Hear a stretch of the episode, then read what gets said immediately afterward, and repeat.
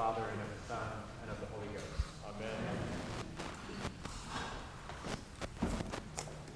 Amen. Suffering and death are profoundly uncomfortable facts. And yet, we live at a time in which we expend a tremendous amount of energy hiding them from our sight. Despite our efforts to pretend that they don't exist, though, all of us have experiences of suffering and death, personal, ones that intrude into our lives and interrupt our plans for how we think life ought to go.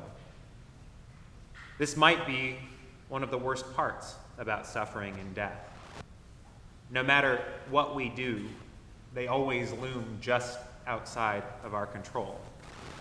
They remind us just how very much not in control we actually are, and how fragile and conditional our existence really is. We struggle with focusing on this uneasy thought, and so we'll seek to minimize it, or medicate it, or ignore it completely. Even here, at the end of Lent, despite our focus on temptation and struggle, on suffering and death, even if we've been participating consistently for the last 40 days, we most likely set our sights on Easter and began celebrating it already and are now eagerly anticipating the resurrection. And if we're not careful, not careful, we might be tempted to skip over this final crucial step in the Lenten journey. But this is the gift of Good Friday. It disrupts our attempt to avoid the realities of suffering and death. Good Friday is disruptive. It defeats our attempts at temporary comfort, the comfort we gain by turning a blind eye, or by, and it gives us an entire day dedicated to showing us how whereas we might try to avoid suffering and death, that Christ did not try to avoid suffering and death, but he embraced it to himself. And he defeated them on the cross so that we could know the permanent peace of resurrection. And so, in light of that, let's pause together and be present with Christ who dies for us. For as familiar a sight it is, the image of Jesus being crucified remains a mystery. In the face of such a shocking and violent image, we might rightly ask why God, in his infinite power and goodness, chose to let such a thing happen. Why did God let his child suffer? Why did this man who loved the whole world have to endure such a terrible ordeal?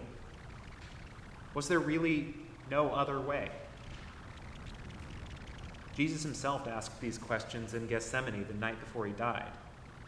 Father, if there's some way, some other way, but even so, your will be done. The Father does not take away the suffering of the Son. The Son knows that the Father wills this difficult path because the love of God requires Christ's complete offering of himself as he does so on behalf of us all, because he has to do it for us. Good Friday is a gift because it reveals to us that the shape of Christian love is a cross before it is an empty tomb. A love that suffers long, the pain of self giving and life giving to a scared and an angry people. The cross is necessary to love us because, in revealing how far God will go to redeem us, the suffering and death of Christ overwhelms our skepticism and silences us, forcing us to reckon with it. This is so hard to take in. The idea that we are loved this much. Sin has broken our ability to receive God's love and to love Him in return. Because of sin, we're vulnerable, broken, ashamed, lonely, and suspicious. We resist the openness it would require to be fully known and to fully know one another. We protect those places, those tender and feverish spots in our souls that have been hurt, and more importantly, out of which we have hurt one another. In this knowledge of ourselves is shame, the desire to hide from God, from each other, and especially from ourselves. Where are you? asks God to Adam and Eve in the garden. Our father and mother hid from God, naked and fearful to be known by that God, and we follow their example. Then comes loneliness, not only from physical companionship, but at our most inward level.